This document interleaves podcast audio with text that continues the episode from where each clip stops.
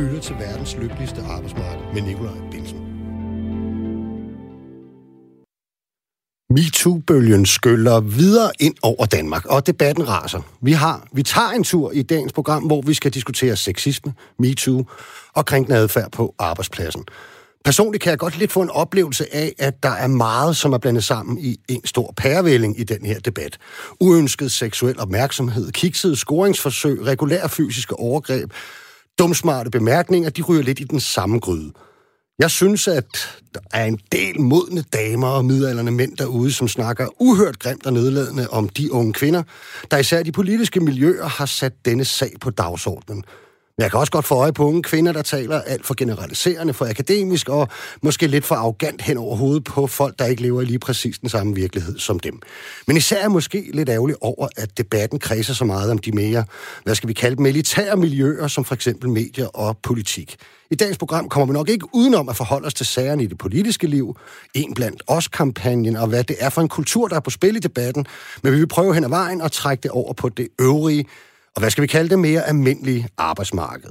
Og til at hjælpe mig med det, får jeg besøg af Majbrit Berlov, næstformand i Fagbevægelsens hovedorganisation, som faktisk har en kon- række konkrete forslag til, hvordan vi skaber et arbejdsmarked, som er mere fri for krænkende adfærd og sexikane. Morten Ryum, som er bygningskonstruktør og formand for 3F Ungdom. Hvordan ser en ung mand som ham på hele emnet? Og så har vi Lea Friberg med i studiet, som har været en aktiv del af En Blandt Os-kampagnen, flittig debattør om emnet, og blandt andet foreslået, at der laves en trepartsaftale om MeToo. Endelig skal vi også høre fra Mila Nielsen, kantineassistent og tillidsrepræsentant. Hun har lavet en drejebog i, hvordan man håndterer krænkende adfærd og fået sin ledelse med på at indarbejde den i personalpolitikken. Jeg er selv scenetekniker og fællestillidsrepræsentant, men den næste time jeres vært. Velkommen til programmet.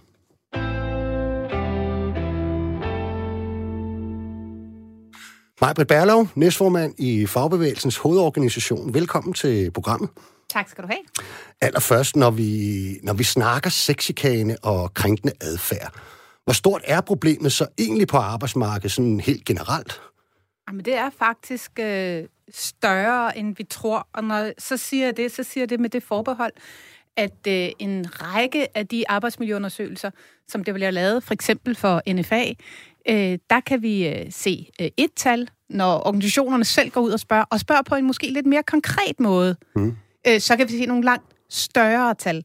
Så øh, her så tror jeg, der er virkeligheden at tale om et, øh, et ret stort øh, mørketal, der er på øh, det brede arbejdsmarked. Men det, som vi i hvert fald kan sige, det var, at sidste år i 2019, der lavede vi en opinionsundersøgelse i Fagbevægelsens hovedorganisation.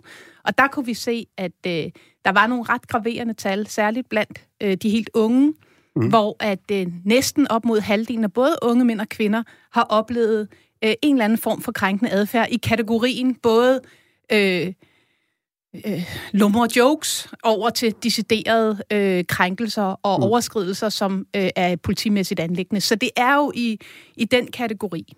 Okay. Det er jo sådan ret tydeligt, at, at hele den her debat for alvor rykker ind i danskernes virkelighed, da Sofie Linde bruger sin, hvad kan man sige, medieplatform til at fortælle sin egen historie. Og siden har debatten i meget stor stil kredset om enkeltsager i det politiske miljø og i medieverden, hvad vi så måske forestiller os øh, ligesom tegner et eller andet mønster. Ikke? Øhm, hvorfor har fagbevægelsen ikke forsøgt, eller hvad skal man sige, haft held til at sætte den her dagsorden? Jamen, det sidste er nok i virkeligheden det rigtige øh, held, eller dygtighed nok, eller hvad man nu skal, skal kritisere det for. I hvert fald har vi forsøgt at sætte dagsordenen. Mm. Øh, den opinionsundersøgelse, øh, jeg lige refererede til før, den rejste jeg sådan set rundt hos de politiske partier med i 2019, ja. med en række konkrete forslag, vi også skal komme ind med på under øh, vejs i programmet her, hvor vi ligesom sagde, at det her det er faktisk et ret alvorligt problem på det danske arbejdsmarked. Det er tabubelagt. Vi taler ikke om det. Mm. Lad os nu øh, åbne op for den diskussion, fordi det er et ret graverende problem, når næsten halvdelen af unge lønmodtagere oplever en eller anden form for krænkelse, så er det jo deres entré på arbejdsmarkedet, hvor de pludselig skal finde sig i sådan et format af, at det må være okay. Og det er jo så den forståelse, man trækker videre ind i sit arbejdsliv. Det er da ret alvorligt, men jeg er nødt til at sige, det var virkelig svært at varme op under mm. øh, det politiske Danmark på den her diskussion. Så sent som i august fremsendte vi endnu en gang vores forslag på baggrund af en tryghedsmåling, som Trykfonden havde lavet, der også viste, at der var en stor magtasymmetri i krænkelser. Vi fremsendte vores forslag igen. Hvad, hvad betyder det? En stor magtasymmetri? Hvad betyder Jamen, det betød magtasymmetri, at man kunne se, at nogle af de, der var mest udsatte på arbejdsmarkedet øh, i forhold til krænkelser, i forhold til den tryghedsmåling, de havde lavet, mm. det var for eksempel øh, sygemeldte, som var i arbejdsprøvning.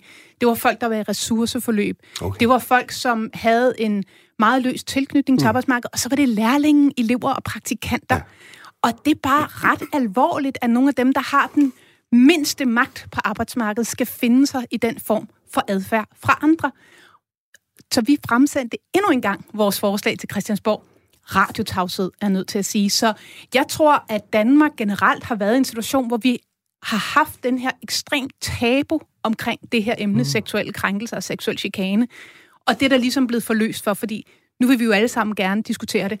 Og jeg hilser debatten velkommen, og øh, ærger mig selvfølgelig over, at vi ikke kom igennem med den tidligere, men øh, nu står vi her, og mm. vi vil gøre alt for, at det her det skal medføre en regulær forandring for det brede arbejdsmarked. Okay, kan man måske ligefrem tale om, at det er et, det har jeg da tænkt over mig indrømme personligt, at det godt kan lidt være et problem, at, at så stor en del af debatten i øjeblikket, øh, den fylder meget omkring det der politiske liv, som jo godt lidt kan være et parallelt samfund, hvor konsekvenserne på den ene side kan være meget mere barske, end vi vil opleve dem ude på en almindelig arbejdsplads, og omvendt kan der få lov til i fravær af øh, uddannede ledere, arbejdsmiljørepræsentanter og almindelige organisationer, som vi kender på det strukturerede arbejdsmarked, øh, så, så kan der også få lov til at florere sådan en, en kultur i, i, i langt længere tid, end der måske kan på en helt almindelig arbejdsplads.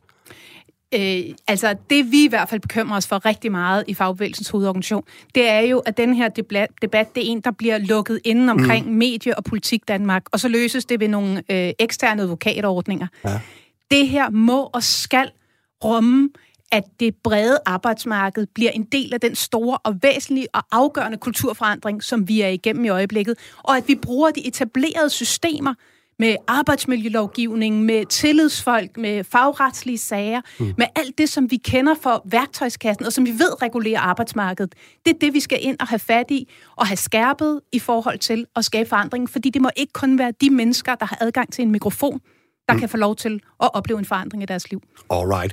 Hvis øh, dig, der lytter med derude, har en holdning til sexikane, magtmisbrug og krænkende adfærd, eller et spørgsmål til den debat, vi har i dag, så sms her ind på 1424, skriv R4, og så din besked efter et mellemrum.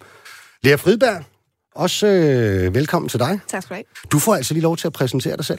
Ja, men jeg er jo, øh, altså udover at være en blandt os, der er en af de her medunderskriver på oprør mod sexisme i dansk politik, så er jeg også projektleder i øh, Nyt Europa, og så sidder jeg også som kommunalvalgskandidat, og det er derfor, jeg er med til den her politiske underskrift. Og så har jeg baggrund i fagbevægelsen, hvor jeg har været student og forkvinde for Dansk Magisterforening, hvor vi øh, blandt andet, ja, blandt andet sad der i 2017, da MeToo rullede for første gang i Danmark, og hvor jeg også kan genkende meget af det, som øh, Majbrit siger omkring den her. Mm. Og hvad er det for et parti, vi øh, talte om? Socialdemokraterne. Socialdemokraterne, mm. yes. Og man kan vel godt sige, at du er måske sådan en, en slags af de her yngre, veluddannede storbykvinder, kan man ikke, øhm, som ligesom har sat sig i spidsen for et oprør, især i det politiske miljø, men vel egentlig også forsøger at rejse debatten om sexisme sådan mere strukturelt i samfundet. Blandt andet ved den kampagne, du lige nævnte, ind blandt os. Hvad går, lad os lige tage den, hvad går øh, den kampagne ud på? Jamen, det handler jo om, at vi var 322 medunderskrivere på på det her oprør mod sexisme i dansk politik, hvor vi sagde, at vi har enten oplevet selv øh, meget konkrete hændelser, eller en kultur, som der er sexistisk, grænseoverskridende og øh, utilsædelig, og som der både er udemokratisk, fordi den udelukker folk fra at deltage i det her demokratiske politiske rum, fordi de ikke føler sig trygge. Og så er det altså også et generelt problem på tværs af partierne, og på tværs af, om du er mm. kommunalpolitik, regionalpolitik eller inde på Christiansborg. Okay. Prøv lige hjælpe mig lidt her. Hvad, altså, kan det være nødvendigt at skelne imellem det, som på en eller anden måde er sexisme, og det, som er krænkende hændelser, selvom jeg tænker, der er store overlap. Jamen, det kan det helt sikkert, men jeg tror, det, der er vigtigt at forstå, det er, at det spiller også lidt ind i den samme kultur. Hvis du har en kultur, hvor det er okay at være grænseoverskridende, mm. eller øh, anse for eksempel unge kvinder som et øh, noget pynt, som de også bliver kaldt ude i byrådene, eller klappen i røven, så er det jo ikke i sig selv en form for øh, traumatiserende oplevelse, men det viser også bare, at du ikke bliver respekteret øh, for de faglige kunde. Så jeg tror egentlig, det handler meget om det samme i det her oprør i det politiske miljø, som det gør ud på arbejdspladsen, at man gerne vil have respekt for sine kompetencer og for sit professionelle rum. Har du selv oplevet øh, nogle ting? Jeg har også været vidne til at opleve nogle sexistisk kultur og sådan nogle ting. Men jeg tror også, det som vi også siger, den her bevægelse, som man også siger i fagbevægelsen, som man også sagde i mediebranchen, så er det vigtigt, at det ikke nødvendigvis handler om enkeltsager, for det har mm. vi også set i medierne. Altså afspurgte ofte debatten fra, hvad mm. kan vi gøre på et strukturelt niveau, til, ah, gjorde du nok i den konkrete situation, og jeg kender mm. dig ham der som en guttermand. Så Ja, altså på en eller anden mærkelig måde i hvert fald, så, så kommer der jo meget på de sociale medier, men jeg er da ret overbevist om, at den også kører på nogle arbejdspladser. Så er der jo en debat derude, der handler om, at øh, hvorfor har de ikke bare lært at sige fra, og hvorfor tager de ikke bare et ansvar, og er det sådan nogle curlingbørn, der øh, øh, ikke kan finde ud af den slags ting? Altså, det, det har faktisk overrasket mig, og måske endnu mere overrasket mig, at det ikke kun var en reaktion for sådan, hvad skal vi kalde dem, de midaldrende mænd, men også, synes jeg, utrolig mange... Øh, modne damer, hvis man kan bruge det udtryk, der raser derude. Ja, ja, altså jeg har selv i min, øh, min indbakke og i de kommentarspor, hvor jeg også er del af debatten, der har jeg godt nok i her altså nogle øh, 70'er damer med rhododendron-billeder mm. i profilbilledet og børnebørn det hele, der er virkelig ubehageligt. Altså det, jeg har aldrig opnået at ligne før den her debat. Men jeg tror, der er generelt den her fortælling omkring, at vi skal bare tage ansvar, og vi skal slå fra os. Mm. Og det er sjovt nok, det vi gør nu. Ikke? Vi tager ansvar for det arbejdsmarked mm. og det politiske miljø, som vi går ind i. Og så siger vi, at der er nogle værdier, øh, som jeg tror, at alle generationer kan leve op til, der handler om respekt og ordentlighed, mm. og kampen mod den stærkes ret mod den svage. Og så slår vi altså igennem, så handler det om, at øh, vi finder os ikke i hyggeleriet. Har du et bud på, mig, Britt, øh, hvad, hvad der er, der sker med de her modne damer? Dermed ikke sagt, at du øh, ligger i, i den kategori. Men øh, altså, hvad, hvad det er, der, øh, der får dem til at reagere så voldsomt? Eller hvad det er for en kulturdebat, der også er på spil derude? Jeg tror, der er, det, er jo, det er jo meget individuelt, tænker jeg også, hvordan folk reagerer på det her. Øh, men jeg vil sige, jeg kan godt være bekymret for, hvis vi gør det her til sådan en eller anden generationskamp. Øh, fordi at øh, for det første, så hver gang vi skal have en kulturforandring, så er alle stemmer jo nødvendige. Mm. Øh, og det er helt afgørende, at dem, som mener noget andet end dem, der råber op nu, mm. de skal jo på banen og være med i den kulturforandring. Så, så det der med, at, at vi tegner for hårde linjer op om, øh, hvem er på den rigtige side af historien lige nu, det tror jeg er ret centralt, at vi, vi bevæger os væk fra. Når det er sagt, så har øh, de, der har sagt fra, øh, både anonymt og øh, med klare øh, beskrivelser, min dybeste respekt, fordi de bryder igennem lydmuren på en tabu, som vi har haft i årtier, og hundreder i Danmark formentlig. Øh, og når noget sker sådan der, så vil der altid være nogen, der reagerer på at sige, jamen er det så, altså hvis man får fornemmelsen af, at det er mig, der har været noget i vejen med, jeg har været med til at dække over noget, så kan man jo godt reagere øh, følelsesladet mm. på det, og føle, at man bliver truffet. Og der tror jeg, at næste skridt, vi skal ud i nu, det er i virkeligheden, at vi skal alle med på den vogn. Også dem, som har siddet i magtpositioner, og har en refleksion nu om, om de har været med til at være i et krænkelsesregime øh, og opretholde en kultur. Vi skal have dem med nu. Og dem, der har været brutale, de må stille til ansvar og alt det der andet. Men, men dem, som i virkeligheden godt vil være med i den drøftelse af, hvordan kan vi forme et ny kultur, et nyt samfund, dem skal vi have med ombord. Mm. Altså, der hvor Frank gik af, så lavede jeg et, øh, et Facebook-post, jeg også delte de forskellige faglige socialdemokratiske grupper, hvor jeg også sagde, at det her handler jo om nogle meget gammeldags dyder, meget gammeldags faglige dyder, øh, omkring det her med kampen imod den stærkes ret, et respektfuldt fællesskab, og hvor man også tager hånd om dem, som der ikke kan tage, eller sådan, stå fra sig selv på grund af et magthierarki, for eksempel. Ikke? Mm. Altså, det er jo meget gammeldags værdier på nye flasker, og jeg tror, hvis vi kan få den fortælling igennem, omkring at det egentlig handler om en gammel faglig kamp, så tror jeg også, at der er flere, der kan identificere sig med den, så, så det ikke bare handler omkring nogen, der, der råber op her i København, øh, og har adgang til mikrofon, så du siger mig, Britt, men det simpelthen handler omkring nogle, nogle grundlæggende sådan, faglige værdier. Mm. Jeg tror, at en af grundene til, at det går lidt voldsomt for sig derude også jo, er lidt det der med, at at det her er jo et emne, alle ligesom øh, kan forholde sig til, og på en eller anden måde har inde øh, på livet.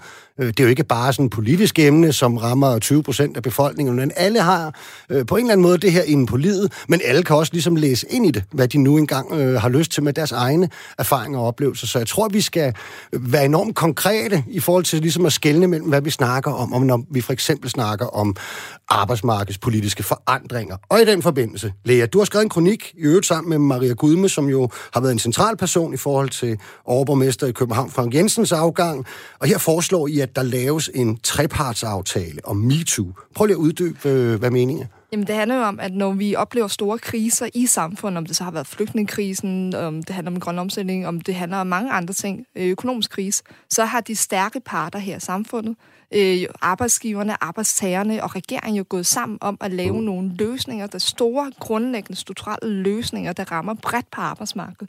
Og jeg tror, når vi ser på, hvad der sker lige nu, så er det jo krise, vi ser ind i. Det der er blevet aktualiseret, men der har ligget under overfladen.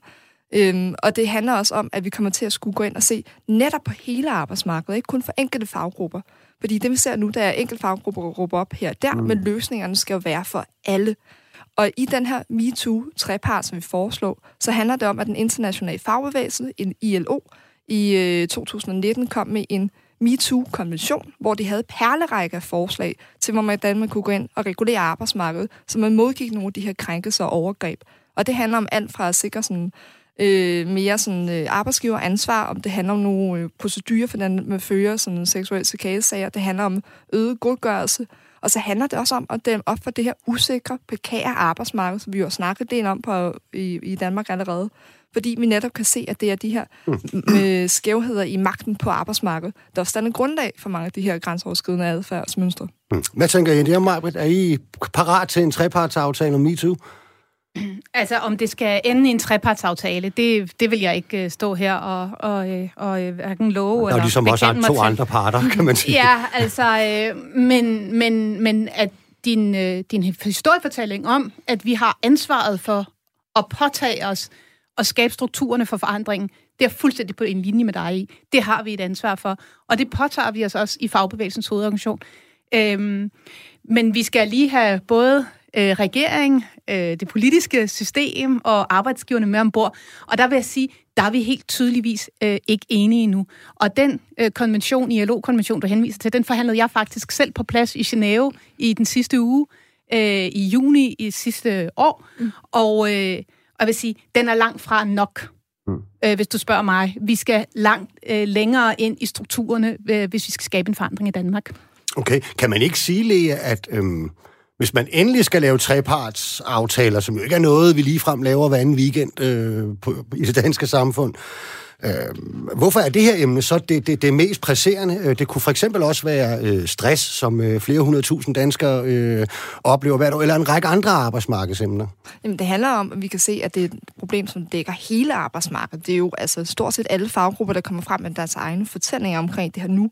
Og så handler det om grundlæggende dybere end sexikane, også omkring en, en retning som øh, arbejdsmarkedet på vej nedad, som jeg tror, der er dybt problematisk. Der er det her, hvor vi ser øh, store skæld i fastansættelser, magthierarkier, der ligesom bliver forvredet. Og det giver sig jo til udtryk i seksuel chikane sager, men også udtryk for et dybere problem, så jeg tror, hele arbejdsmarkedet generelt har godt af at blive fagnet af. Mm. Og så tror jeg også på, at det er en, en krise, en tillidskrise til det system, som vi har lige nu, i forhold til, at man bliver beskyttet som arbejdstager. Så jeg tror også, det, det, det vil klæde øh, både fagbevægelsen og regeringen at kunne komme igennem med det her. Og så lige i forhold til Dansk Arbejdsgiverforening. Øh, hvis jeg husker rigtig meget på det, kan du måske bekræfte og afkræfte, så stemte de ikke for den. De stemte blankt lige til den her, og der var meget få af de parter i hele verden af arbejdsgiver og mm. arbejdstager, øh, som der stemte omkring den konvention, der stemte blankt. Og det synes jeg bare er ret sigende i Danmark, at arbejdsgiverne måske mangler at komme på banen og tage ansvar mm. for den her problematik. Og det kan en trepart også tvinge dem til at gøre. Ja, altså jeg skal jo lige sige her, vi ville jo rigtig gerne have haft en form for arbejdsgiverrepræsentation øh, med i dagens program, netop til den her debat. Og vi har prøvet virkelig mange, men enten har det ikke kunne lade sig gøre rent logistisk, eller også har man lige ønsket at stå den her over. Og det er måske lidt ærgerligt, for det er jo en helt central aktør og en meget vigtig stemme, øh, part i debatten i hvert fald. Ikke? Men Majbrit, i Fagbevægelsens hovedorganisation, der har I også spillet ud med, med konkret forslag. Øh, kan du ikke lige tage os igennem? Og vi har en perlerække, perlerække af gode forslag.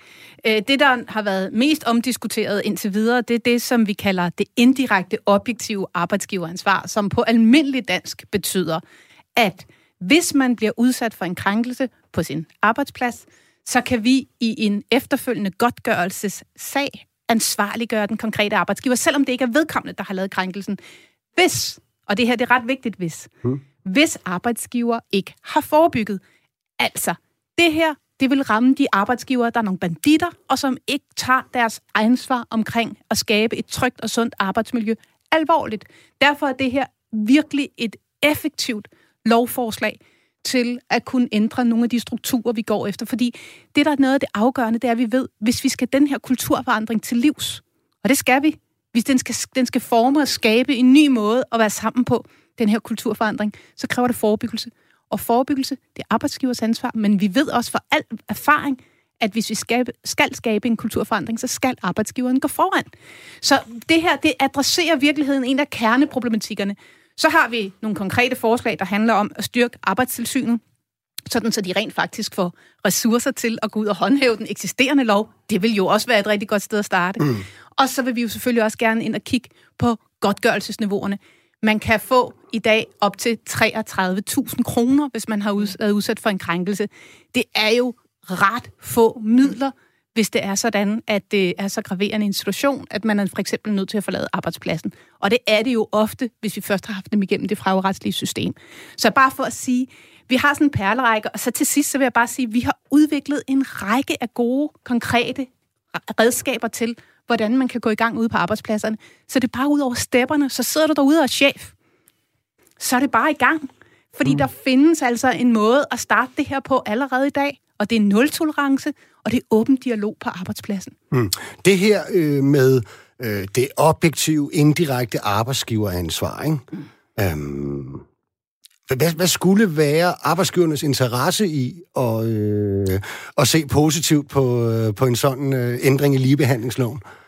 Altså, øh, den er heller ikke høj lige nu, kan jeg godt afsløre.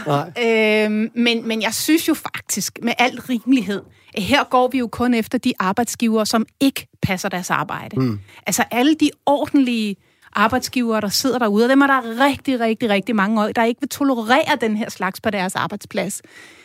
De vil jo aldrig blive ramt, fordi de skal jo sådan set bare øh, kunne bevise, at de har forebygget på deres arbejdsplads, så er der ikke grundlag for at rejse en godtgørelsesag over for mm. dem. Så, øh, og, og det kan jo godt, altså prøv at høre her, selvom man er øh, den bedste chef i verden, der har et tæt samarbejde med de tillidsvalgte på arbejdspladsen, har gode forebyggelsesstrategier, så kan man jo godt blive bragt i en situation af, at der er nogen, der krænker hinanden på arbejdspladsen. Og i sådan en situation, hvis man har passet sit arbejde, jamen så bliver man ikke erstatningspligtig i sådan en godtgørelsesag. Okay. Så, så jeg synes jo faktisk, at vi har lavet et lovforslag, der rammer de rigtige, hvis man kan sige det sådan, mm. og som skaber det nødvendige incitament for dem, der ikke lige er kommet ud over stepperne endnu, til at gå i gang. Mm. Der er faktisk kommet en sms ind, som øh, lidt kredser om det, du, øh, du taler om, Marcus, ligesom jeg kan køre den af. Vi skal turde være meget mere konkrete, og især øh, blandt arbejdsgiverne, som er meget stille. Omvendt bevisbyrde ændrer ikke alene en kultur. Eksempelvis bøde ved passivitet fra arbejdsgiver, arbejdsgiverfinansieret friproces til offeret og offentligt register for dømte virksomheder. Det er at blive sat over i skammekrog, må man sige. Ikke? Øhm, hvad med sådan nogle ting? Er det at trække den for langt? Altså, jeg synes jo i virkeligheden ikke, at der er nogen forslag, som vi bare skal skyde ned lige nu.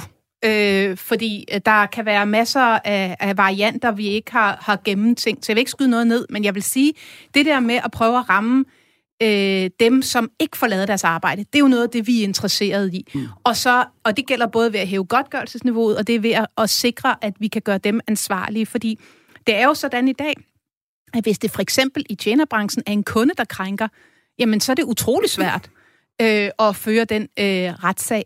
Så, og det er det jo primært i den branche, faktisk. Det er i høj grad et problem ja. i den branche, men man kan altså, som arbejdsgiver jo i høj grad godt være med til at skabe en arbejdsplads, hvor at det ikke bliver tolereret, hvor man får sendt nogle klare signaler om det, og hvor man får lavet noget beskyttelse af sine medarbejdere. Så alle, jeg har selv været tjener, vil jeg gerne sige, så jeg ved, øh, hvordan den branche ja, er. Ja. Så, så det er bare for at sige, øh, vi kan godt gøre noget, og vi gør for lidt i dag. Og det er i virkeligheden den forandring, vi strukturelt gerne vil være med til at flytte ved nogle af de forslag, øh, vi har på banen. Okay. Er det nogle af de ting, Majbrit har talt om her, Lea, som du forestiller dig en, øh, en, en MeToo-trepart? Nu kan det være, det er noget andet, vi ender med at lave, hvis vi laver noget. Men øh, er, det, er det nogle af de her elementer? Jamen, det er præcis de elementer, jeg også synes er super spændende at kigge på. Det her med objektiv arbejdsgiveransvar, hævelse og godgørelsesmod.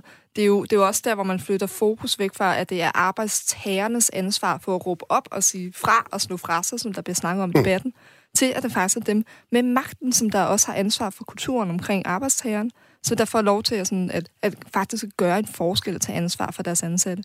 Øhm, men jeg tror også, jeg savner generelt set fra politisk niveau, at man anerkender det her som et problem, som man også skal lave lovgivning omkring. Fordi det, der er historisk omkring ligestilling i Danmark, det er, at man har prøvet på, øh, så meget man kan, ikke at lave lovgivning omkring ligestilling, øh, fordi man har set det som et øh, spørgsmål for arbejds arbejdstagersiden, arbejdsgiversiden i, i overenskomst. Øh, Systemerne, ja. Øhm, men, men der ignorerer man også bare, at der er nogle ting, der hører til på lovgivningssporet. Mm. Øh, og jeg tror generelt, man har set ligestilling som et personligt anlæggende eller arbejdsmarkedsanlæggende, og ikke som en lovgivningsanlæggende. Og det er det jo, hvis man, hvis jeg husker ret omkring det her med øvelse af godgørelsesniveauet, det er jo noget, hvor politikerne også skal på banen. Okay. Nu skal vi have en, øh, en mandlig stemme med ind i debatten. Ja, altså, jeg er her selvfølgelig også, kan man sige. Men, øh, men øh, nu skal vi have en rigtig mand, tror jeg, øh, på banen. Morten Ryum, du er formand for 3F Ungdom. Det er jeg, ja. Og velkommen til programmet. Mange tak. Ja, så er du bygningsstruktør også, ikke? Det er det, du lever af, kan man sige. Jo, det, det er.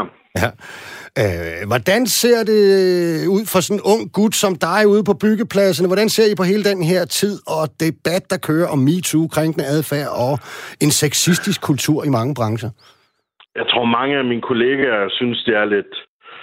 Jeg vil ikke sige fjollet, men jeg tror fjernt. Men man kan jo sige, nu arbejder jeg jo også i en branche, hvor jeg... Altså, jeg kender rigtig mange betonarbejdere, men jeg kender kun én kvindelig betonarbejder. Øh, det er jo lidt når der ikke rigtig, når der ikke rigtig er kvinder i faget og i branchen og sådan noget, så, så det er jo også klart, at den, de konflikter og de øh, hele den kulturændring, vi så mm. snakker om i MeToo-bevægelsen, er, er fjern. Øhm, mm. men, men jeg tror ikke, jeg tror ikke, det er fordi, man tager det mindre seriøst. Jeg tror bare, det handler om, at det ligger lidt langt væk. Mm. Jeg, havde, jeg havde en kollega, der var sådan, han sagde sådan lidt for sjov, at kvinder de skulle være glade for, at der var nogen, der med sexikaner og sådan noget.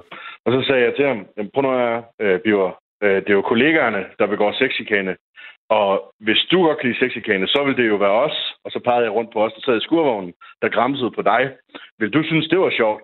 Og så kigger han rundt på os, og så, så ryster han sådan det, okay, når du siger på den måde, så kan jeg godt se, at det nok ikke er så sjovt. Du twistede så, den øh, lige der, ja. ja, jamen, så kunne han jo lige pludselig forstå det, ikke? Så jeg tror, jeg tror det handler om, at, at der er mange af mine kollegaer, der ikke rigtig for dem er det lidt abstrakt, men det er jo mm. også fordi, vi arbejder i en branche, hvor der, hvor der ikke er særlig mange kvinder. Mm. Det tror jeg er en rigtig pointe.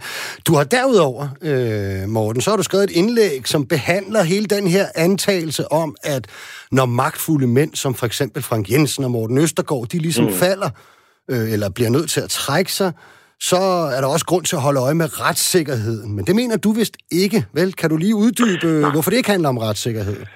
Jamen, altså for det første, så handler det ikke om retssikkerheden, når, når vi har at gøre med mænd i magtfulde positioner. For det første, hvis de her mænd har jo om noget været i positioner, hvor de har kunne sikre ordentlige processer, hvor de har kunne sikre, at tingene gik efter bogen. De har faktisk helt selv kunne styre det her, hvis de bare havde taget det seriøst, da nogen kom til den til at starte med. Mm.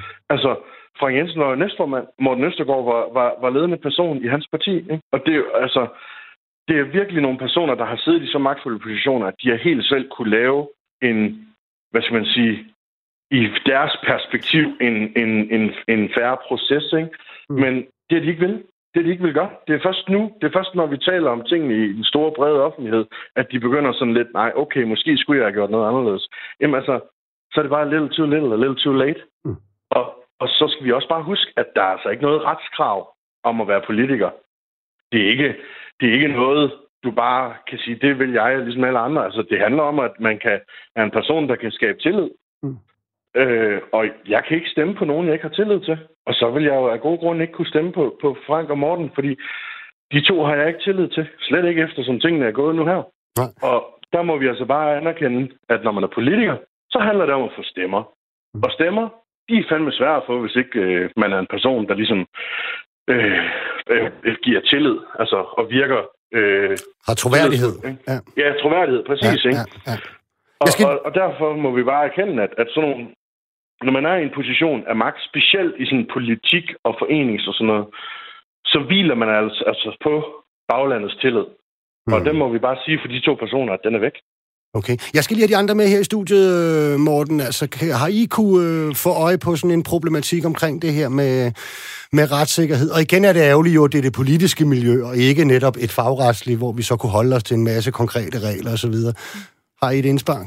Ja, men altså, det er præcis det, som Morten siger her jo. Det handler ikke om retssikkerhed, det handler om moral og værdier. Og Frank han levede jo ikke op til det socialdemokratiske værdi omkring ordentlighed, respekt i fællesskabet og den, beskytte de svage mod den stærkes ret. Det er jo derfor, Frank faldt, og så fordi han igen og igen øh, blev advaret og ikke ændret adfærd. Altså, han, han svigtede som leder helt grundlæggende set.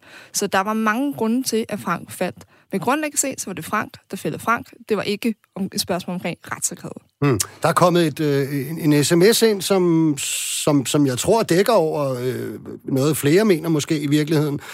Alt det MeToo har resulteret i, at jeg ikke vil gå sammen med kvindelige kollegaer og lærling. Med venlig hilsen Claus fra Rødov, som er maler. Og der har ragt mig Britt Berlau hånden op øh, med det samme, så det har hun en holdning til. Ja, det synes jeg jo er super ærgerligt, hvis vi havner der. Det var vel ikke meningen i hvert fald? Det er i hvert fald ikke meningen, øh, fordi det er jo bare meningen, at vi skal behandle hinanden ordentligt. Øh, så øh, hvis øh, sms-skriveren i øvrigt er en, der behandler folk ordentligt, så har han jo sådan set ikke øh, nogen grund til ikke at gå sammen med kvindelige kollegaer. Når det er sagt, så vil jeg gerne skyde en meget vigtig pointe ind. Det her, det er ikke en kønsproblematik. Hmm.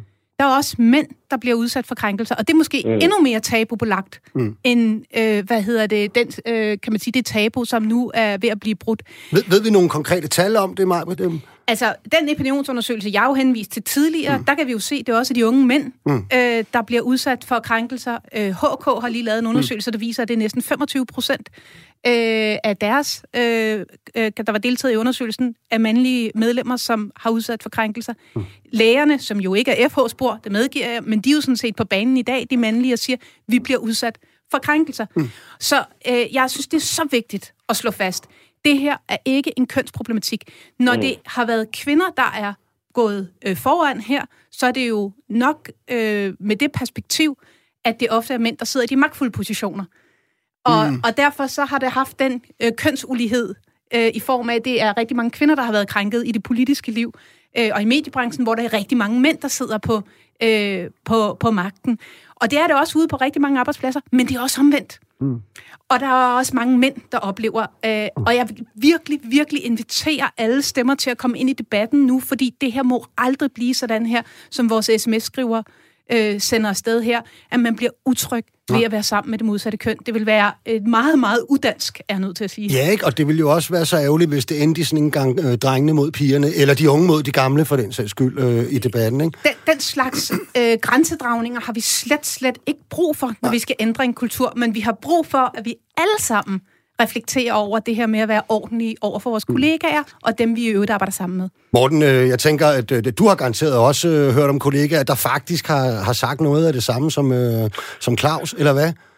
Ja, jo. Jeg, jeg har da haft en enkelt kammerat, der har sagt, at øh, han, han tager simpelthen ikke date mere, eller flytte mere på grund ah. af MeToo. Ja, okay. Og så sagde jeg til ham, så sagde jeg til ham, prøv at hvis, hvis MeToo har ændret din måde at flytte på, så har du simpelthen flyttet forkert. Øh, og, og der bliver jeg også nødt til at sige, at vi er i gang med en kulturændring, og nej, der er ikke nogen, hverken malere eller smede eller kammerater, som skal være bange for, at de ender på forsiden af Ekstrabladet de bedste sendetid og sådan noget. Øhm, fordi, det, altså, det er jo ikke fordi man... Altså, MeToo handler jo ikke om personer.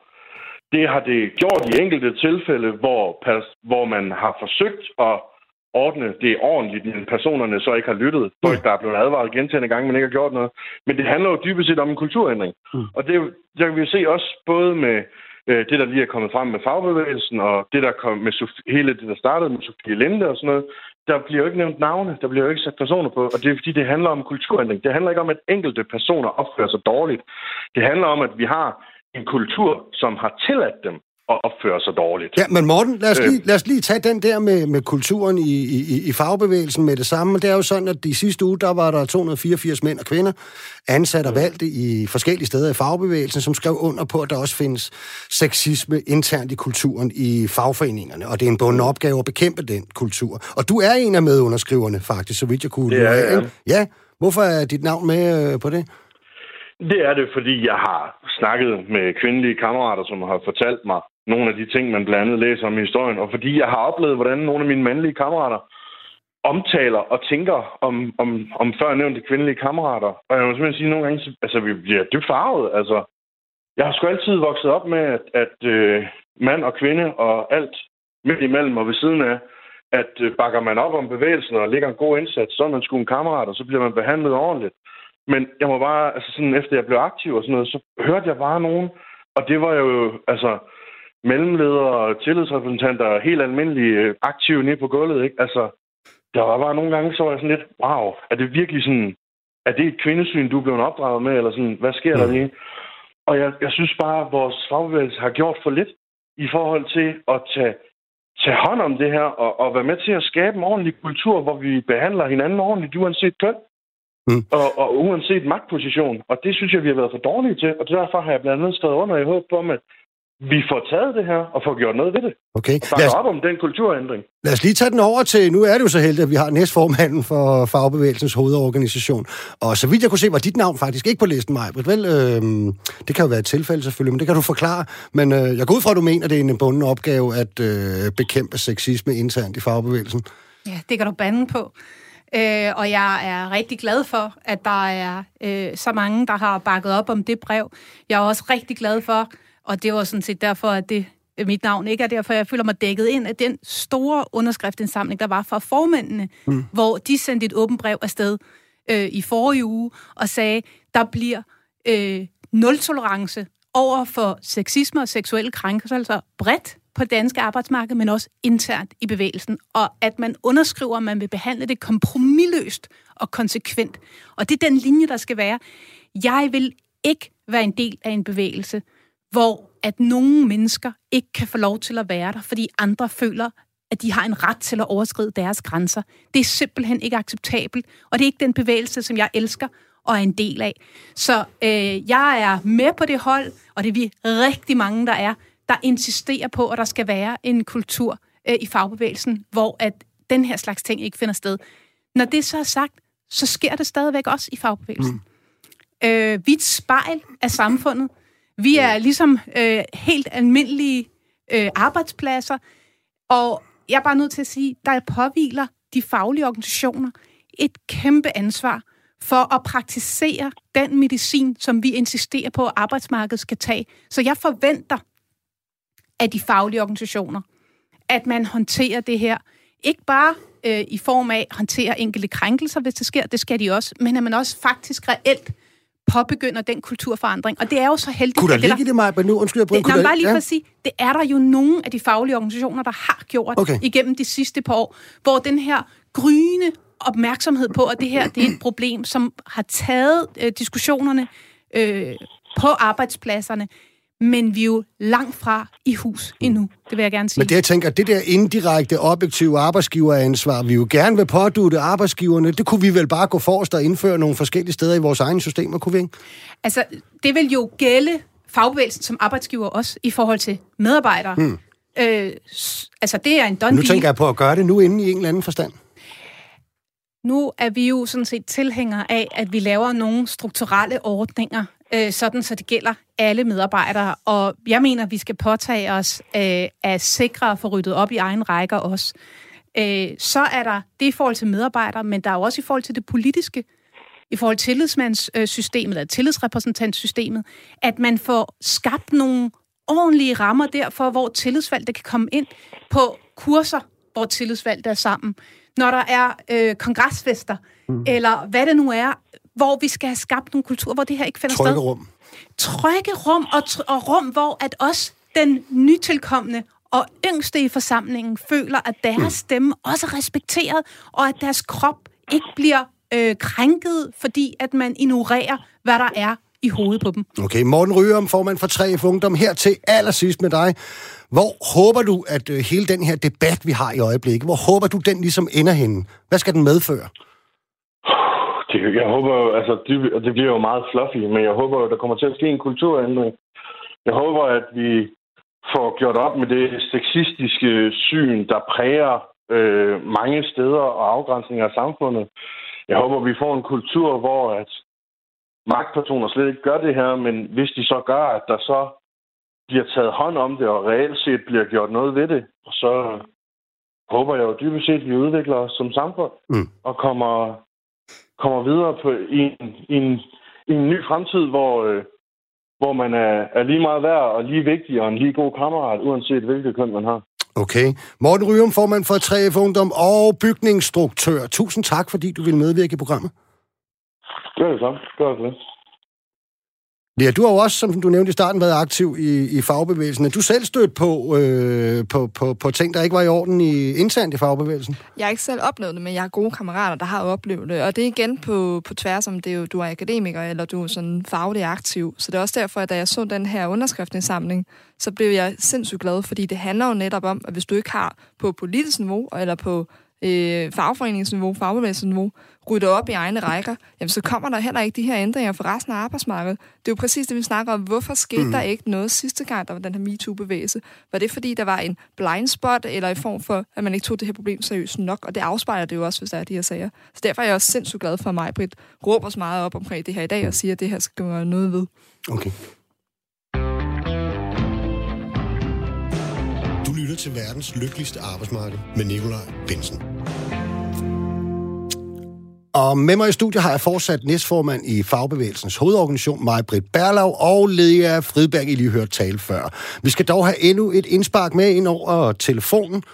For selvom hele debatten om sexikane i høj grad er sat på dagsordenen i de mere vellønnede brancher og højere lag i samfundet, så findes der heldigvis også en masse, som beskæftiger sig med det her emne, som vi kunne kalde ud på de helt almindelige arbejdspladser. Og der findes nogen, som sætter det på dagsordenen af egen kraft og forsøger at skabe fremadrettede løsninger. En af dem skulle meget gerne med over en telefon nu. Det er dig, Mila Schack Nielsen. Ja, hej. Hej, Mila. Velkommen til programmet.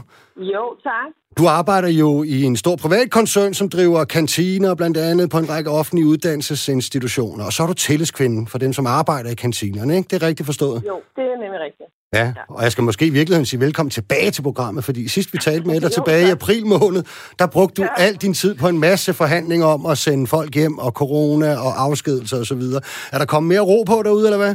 Ja, det, det er en travl tid at være tillidsmand i hvert fald, det er helt sikkert. Så, øh, så der er mange ret hårdt arbejdende, dygtige mennesker derude, der gør en kæmpe indsats. Det er jo ikke kun mig, det er rigtig mange mennesker. Så, øh, så ja, vi har, vi har travlt. Mm. Nu skal du høre her, du har jo lavet en drejebog, som omhandler, hvordan I skal agere på arbejdspladsen i tilfælde af krænkende adfærd og sexikane mm. kollegaer imellem, og lige så, hvis der er en, en leder af en art involveret. Ikke? Allerførst, hvor fik du den idé fra til at lave en drejebog? Jamen, øh, jeg var på kursus i arbejdsret, øh, og, øh, og så var der en underviser, Per Lehmann, der øh, lige pludselig stillede et spørgsmål. Han sagde, hvad står der egentlig i, i jeres øh, øh, papirer om omkring, hvad, øh, hvad I gør med ved sexikanesager? Og så tænkte jeg, øh, det ved jeg sgu egentlig ikke. Og, og så gik jeg ind og kiggede, og så stod der, øh, det tillader vi ikke. Ja. Og så tænkte jeg, okay, den er sgu for tam, den her. Altså, du ved, at det, det må vi gøre noget ved. Det kan jo ikke passe, at der, der står en linje, at det, det tillader vi ikke. Vi bliver nødt til at finde ud af nogle konkrete retningslinjer omkring, hvordan kan vi gøre det her bedre, hvad kan, hvad kan vi gøre, og hvad, hvad, hvad hvis øh, der sker noget, hvad, hvad kan vi så gøre, og hvem gør hvad, og hvorfor. Øh, fordi den der, den er, den er, den er sgu øh, sluppet nemt, mm. nemt om det, Men hvad står, så, der så i, øh, hvad står der så i drejebogen? Prøv lige at tage os igennem et par af, af punkterne. Jamen, det er egentlig, øh, det sjove er, at jeg jo øh, gik ind og, og, og lavede sådan en, en, en, en, en, hvad skal man kalde det, sådan en let, let drejebog, eller sådan, hvor jeg tænkte, øhm, det, det synes jeg skal stå, at det, det både kan være for, sexikane kan jo både udføre det både kvinder og mænd, og det kan være fysisk og psykisk, øh, og omkring hvad, lidt sådan eksempler på, hvad det, øh, hvad det kan være, altså klap og klem og kærtegn og berøring selvfølgelig, og Øh, også hens, hensynning til seksuelle undertoner, jokes og kommentarer om påklædning, udseende osv. Mm. Øh, det kan være pornografiske billeder og film, der bliver sendt osv. osv. Men det kan også blive, og det kan også være øh, både kollegaer imellem, og det kan også være øh, ledelsen og, og, og mine kollegaer osv. Så, videre. så, mm. så det er jo vigtigt sådan at lave nogle små... Øh, det er vigtigt for mig at være mere uddybende i forhold til den ene linje, som der stod, mm. øh, for at vi ligesom kunne, kunne, kunne være mere konkret omkring det. Og så var det vigtigt for mig at få sat øh, ordet tillidsvalgt ind rigtig mange gange, fordi jeg mener, at øh, når de her episoder sker, jamen så er det jo tit, hvad man skal sige, så bliver det sat op på ledelsesplan, eller, eller hvordan der var ledes. Øh, og, øh, og så det var vigtigt for mig, at, at øh, tillidsvalget ligesom var med i den her proces og kunne, kunne, kunne være den der støtte, som, som vi tit er, altså, og som, og, og gøre det kæmpe arbejde, som vi gør, men at også få lov til at komme ind øh, på kontorerne. Så meget af det er, hvor jeg har skrevet med, jamen, hvis det er, at, at der sker de her, så skal der være samtaler, og samtalerne foregår fortroligt selvfølgelig, og at det, det er øh, på ledelsesplan, men at de tillidsvalgte også er med i de her samtaler og får lov til at komme med ind og ligesom at at være en støtte for kollegaerne, for det kan sgu ikke, ikke altid være sjovt, hvis man sidder som øh, en lille elev på, altså, og mm. så skal sidde over for to chefer og så forklare, hvad der er sket. Der er det vigtigt, at man har en med, som, som, som er, er på dit hold, eller hvad man skal sige. Ikke, mm. ikke at jeg siger, at ledelsen ikke er det, fordi det, det går vi stærkt ud fra, at de er, men, men det er også vigtigt, at man har, man har, har nogen med, som, øh, som kan, kan være der. Ikke? Okay, prøv at høre, Mila, du behøver ikke, du behøver ikke at uddybe, men jeg så bare lige tænker, det, det kan være meget fint lige at vide med, altså har du haft kendskab til, at der har været en, en, en episoder før, eller hvad?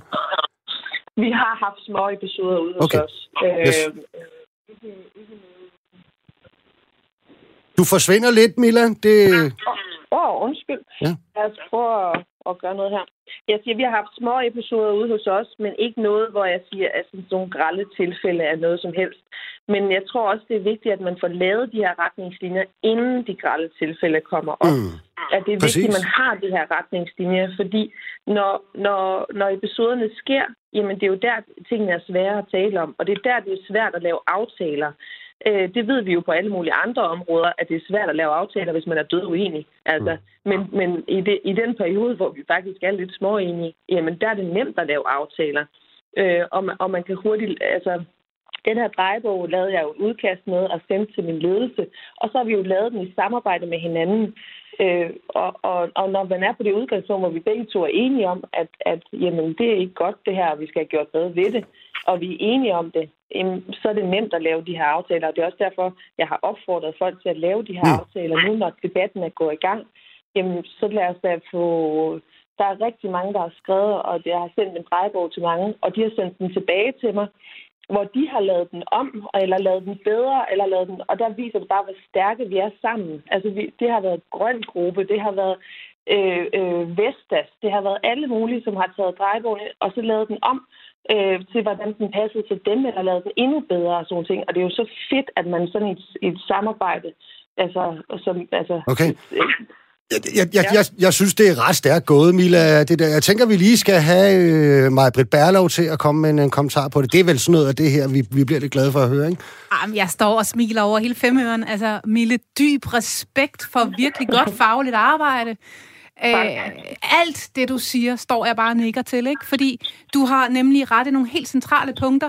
Et, skal det laves før, at det går galt? To, de tillidsvalgte skal med ind i samtalen.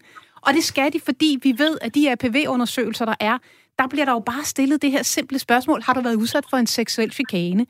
Og det er bare de færreste, der har lyst til lige at skrive ja til det, fordi at var det nu rigtigt, og skyld og skam, og var det, må lagde jeg selv op til noget? Vi er nødt til at have et øh, tillidsvalgt apparat, som, hvor man trygt også kan henvende sig, og vi ved for rigtig mange arbejdspladser, at selvom det ikke fremgår af PV'en altid, fordi man synes, det er et svært spørgsmål at svare ja til, så kan man jo blandt de tillidsvalgte faktisk godt lave et stykke grundigt fagligt arbejde, hvor man får afdækket en kultur, der er problematisk, og så går i dialog med ledelsen om det, sådan så det ikke er den ene, der oplever sig udstillet og skal bære det hele på vegne af alle de andre. Så thumbs up, Mille, for hammer godt fagligt arbejde. Jeg, jeg, jeg har lige et spørgsmål til dig, Mille, også. Øhm, Ja. øh, altså, fordi jeg tænker, omgangsformerne og tonen i sådan et øh, køkken i en kantine kan vel godt minde lidt om omgangsformerne og tonen i et almindeligt øh, køkken i en restaurant, tænker jeg. tænker, altså, det er ikke Ja. ren spejderbevægelse, vel? Øh, Nej, nej, og det var også det, altså det var også derfor, det var også vigtigt, fordi da jeg kom til min leder, han er, han er kok med, med stort K, ikke? og det er Mhm. også noget, og vi skulle tale om de her ting, og jeg har, jeg er kvinde, har lidt nogle andre briller på, og lidt faglige briller også måske, ikke? Øh, og vi skulle sidde og lave den her drejebog sammen, det var rigtig spændende, Mm. øh, men, men, øh, og, og der talte vi også omkring det der med frisk tone, Mm. og jeg synes ikke, at, at man skal, man skal øh, altså jeg synes stadigvæk, at man skal beholde en frisk tone, men vi bliver også nødt til at skildre, hvad er frisk tone? Og, og i og med, at man har en dialog omkring det, man hele tiden er opmærksom på det, og man gør, man gør opmærksom på, at man har fokus på det, jamen, så kan man også som kollegaer være opmærksom på, jamen okay, vi må godt have en frisk tone, vi må godt joke med hinanden og, og, og smile og grine og alle de der ting, men, men, men, det, men, men vi skal være opmærksom på tonen. Og er, det, er det det, der, undskyld, er, er det det, du konkret skriver? Fordi jeg tænker nemlig, hvordan man præcis forholder sig til det der med at ramme den tone, man måske også nogle gange lidt godt kan lide et bestemt fag. Og der, der er utrolig stor forskel på arbejdspladserne i Danmark, og, og det sprog, vi ligesom har lyst til at tale. Ikke? Hvad, for, hvad for et ord bruger du præcis for i drejebogen at adressere det, altså at komme rundt om det? Jamen, altså, vi har snakket meget om det der med, at vi skal være opmærksomme på problemstillinger og, mm. og, og medvirke altså sammen alle sammen til at forebygge øh, uacceptabel okay. adfærd. Og at man, har, at man ligesom er opmærksom på hinanden. Fordi jeg tror, at, at man kan ikke sådan sige, at okay, det ord må du ikke bruge, eller det må du ikke gøre, eller sådan, altså selvfølgelig ikke en klap i mosen eller noget, men, men, men, altså, men, men man kan ikke sige sådan, men, men man skal være opmærksom på altså- hinanden, man skal være opmærksom på de ting, og man skal, man skal øh, og ledelsen har et ansvar omkring, at man skal være opmærksom på, bliver tonen nu for hård? Det har du også som tillidsvalgt. Der har du også en, en, en, en, en ansvar for ligesom at gå ind og sige, okay, nu, øh, nu bliver I lige nødt til, altså nu bliver vi nødt til at være opmærksom på det her. Men jeg tror, at dialog er det vigtigste i det her. Det mm. vigtigste er, at vi har samtaler om det. Så før i tiden, der var det tabu, og man tidede det væk, og man sagde, okay, men det er bare frisk tone, kan du ikke tage lukken i bageriet, så skal mm. du bare smutte. Men vi bliver nødt til at have en dialog omkring det. Mm. Altså. Ja, og, og, og, og, og det der er jo meget interessant, fordi at det er jo også noget, man siger på utrolig mange arbejdspladser, særligt dem, der er enormt domineret af det ene køn, øh, mm. kan man sige. Ikke? Men der er det jo så netop, man finder ud af, at der sidder jo sådan set også nogle kvinder på en ren kvindedomineret arbejdsplads, eller nogle mænd på en ren mandedomineret arbejdsplads, der sådan set ikke lige var med på den, øh, og faktisk mm. synes, det går lidt for åndssvagt til sig øh, nogle gange. Ikke? Jeg skal lige her ja. til sidst, uh, Mila Hørs, du har, du har lavet andet, inden du kom ind på kantineområdet, ikke? Uh, hvad har du ellers ja, lavet? Har du oplevet krænkende kultur? Bartender. Du har været bartender? På Hongkong, så der kan man tale om seksuel krænkelse. På Hongkong, ja. Og det er altså heller ikke et sted, et sted for, for, kan jeg sige til vores lyttere, hvor man drikker te øh, som første valg. Nej. Det ligger i Nyhavn, øh, så der har du selvfølgelig oplevet lidt af hver. Men jeg tænker, ja, og det er måske også bare for at sige, at det, det er jo ikke fordi, at du øh, ikke har en meget, meget bred referenceramme til, hvad øh, krænkelser kan være. Men nu har du altså ja, lavet... Jeg tror også, det er vigtigt, Nikolaj, at vi skiller i forhold til... Ja. Øh, den her drejebog har jeg jo lavet i forhold til kollegaer og mm. ledelse mm. osv. Når vi taler om øh, fra gæster og kunder og sådan nogle ting, så mm. ved vi alle sammen godt, der er i den her branche, at julefrokoster og påskefrokoster og sådan nogle ting, der, der er der nogle, nogle ting, vi skal have taget op. Men lige i forhold til den, den her mm. vejbog, jeg har lavet, der er det der er det kollegaer, og det er ledelse. Jeg tror ja. også, hvis man, hvis man står sammen omkring øh, tonen og alle de der ting i, i køkkenet samlet, jamen så tror jeg faktisk også, at vi er stærkere, når vi kommer om på den anden side og siger, jamen hvis jeg står med to øh, tjenerkollegaer for eksempel, og der jeg kan se, at der er en, der ikke har det så rart med en gæst, så tror jeg også, at når vi har haft dialogen i køkkenet, så tror jeg også, at vi er stærkere på gulvet til ligesom at stå sammen og sige, hov, det der, det er faktisk ikke i orden. Jeg vil gerne bede dig om at lade være. Men hvis det er, at man både er utryg ude i køkkenet, man er utryg på gulvet, så er det, at vi får en problematik. Og det bliver sværere for, for både vores tjenere elever, vores faglærte tjenere og ufaglærte mm. at håndtere de her ting øh, øh, når man er sammen med, sin, med gæsterne også. Okay. Jeg tror, at det der sammenholder dialogen ude i køkkenet, det er step one, for at vi også bliver stærkere på den anden side. Alright. Vil du være tusind øh, mange tak, fordi du vil medvirke i programmet. Ja, og held og lykke med det videre arbejde med drejebogen. Ja. Det kan jo være, at det bliver en, en landeplage, var jeg lige ved at sige, rundt omkring på forskellige arbejdspladser. det håber jeg. Tak fordi du var med, Milla. Ja, det var så lidt. Hej. Hej. Lea, her til allersidst, øh, hvor håber du, at den her debat den øh, føres hen? Jamen, for at opsummere hele den samtale, vi har haft, ikke? Altså, så handler det om, at vi skal sætte ind med forebyggelse. Så skal vi have de her konkrete regler og procedurer, som Mila også er inde på. Og så handler det om, at i sidste ende, vi også har nogle ledere, der tager ansvar og kommer med konsekvens over for de der klamme typer, som der er på arbejdsmarkedet mm. og i politik. Okay. Og hvad, hvad tænker du, Marbe? Altså, jeg håber på, at uh, hele den her diskussion, der er nu, betyder, at vi får nogle reelle strukturelle forandringer i lovgivningen og uh, nogle strukturelle forandringer i, hvordan vi håndterer det ude på arbejdspladserne. Mm øhm, så vi kan skabe et arbejdsmarked, hvor at øh, man bliver anerkendt for sine kompetencer og for den gode kollega, man er, og ikke øh, for, at man skal blive bragt i en situation af, ens øh, intimitetsgrænse Hvad vil I gøre i Fagbevægelsens Organisation for at presse videre på nu her? Altså, jeg vil sige, vi presser øh, alt, hvad vi kan øh, komme i nærheden af. Vi presser øh, minister, regering, øh, partier, arbejdsgiver, alle i øjeblikket for at sige, vi, vi accepterer ikke at komme ud af den her diskussion med, at ej, nu har vi bare kendt det, og så bliver det bedre i morgen, for nu har vi snakket om det. Altså, det er ikke acceptabelt, at det bliver resultatet af den her diskussion. Det er kun acceptabelt at lande et sted, hvor vi får nogle reelle strukturelle forandringer, for det er det, der skaber den brede kulturforandring på det brede arbejdsmarked, og det har vi brug for. Majbrit Berlov, leder Fridberg, tusind tak, fordi I havde lyst til at deltage i dagens program. Og det var jo altså, hvad vi havde valgt at bringe i dagens udgave af verdens lykkeligste arbejdsmarked. Vi håber, I der lytter med derude, fandt det lige så spændende som os, der var herinde. Vi er tilbage igen i næste uge, samme tid og samme sted. Verdens lykkeligste arbejdsmarked, det er produceret af Racker Park Productions, og dagens producer, det var Julie Lindhardt Højmark.